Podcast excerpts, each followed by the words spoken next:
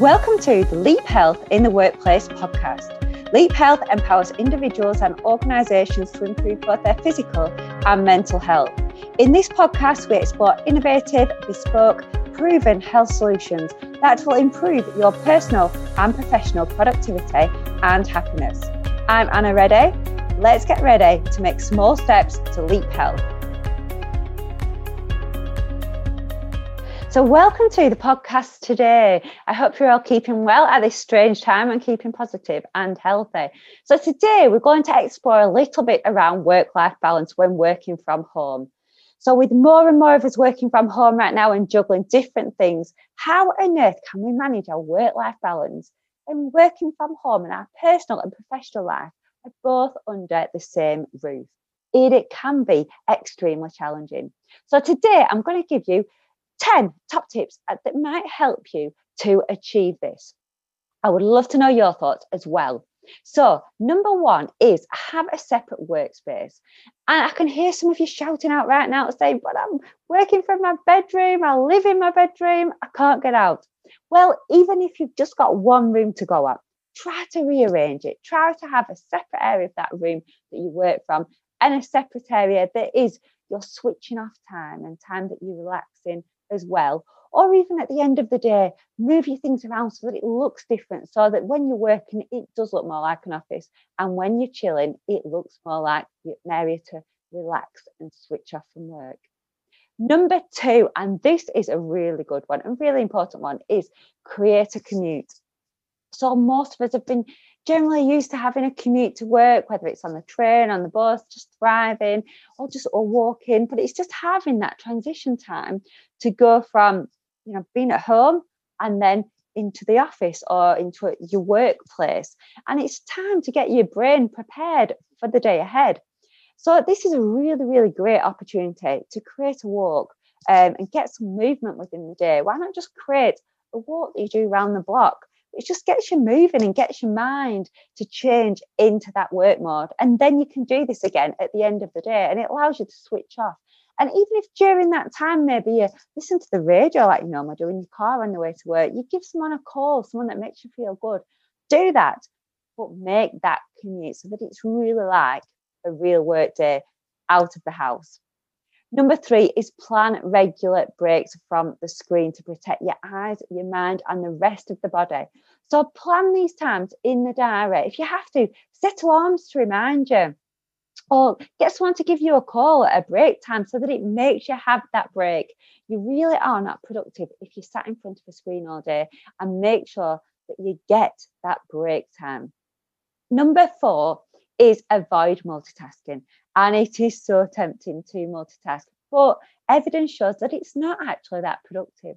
And it's key to be as productive as you can whilst you're working, so that then when you do go into your personal life, you can actually switch off from work.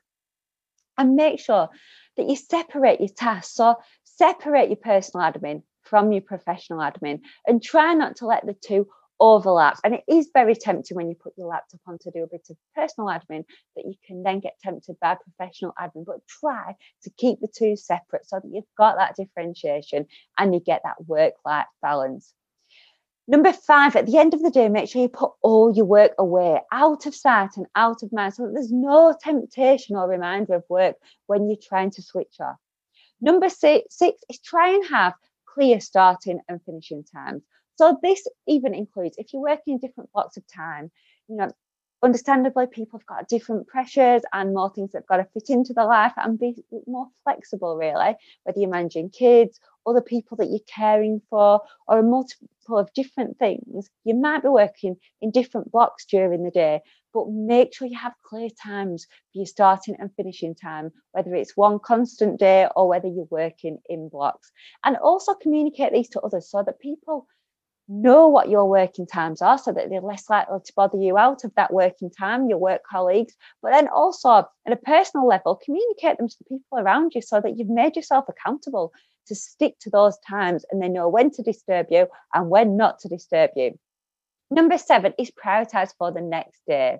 And this doesn't just mean your work priorities, it also means your health priorities as well. So write down what you want to achieve for the next day for your health and make that a priority because if your health isn't at the heart of what you're doing, you're not going to be productive in whatever else you're doing.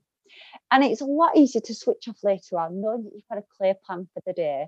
So really just prioritize and put, you know, what are the three or four key things that you want to get done the next day and just try and keep it succinct and straight to the point. Number eight is become unavailable. So make sure that others cannot tempt you when you've left the workspace and interfere with your work, your personal life. And make sure they don't expect to reply when you're not working. So maybe set you out of office with your working times. Um, and make sure that other people know maybe on your answer machine, or if you're working in a certain area of the home, put a call sign on there just make sure you become unavailable when you're not meant to be working. Number nine is move. And this is really, really key to being productive and creative as well. So by regularly moving throughout the day, so you become you keep motivated, you keep energized, and as I said, you keep productive. So you might think I can't afford to take time away from my desk now just to move. But believe you and me, you will get more bang for your buck by moving than sitting at your desk.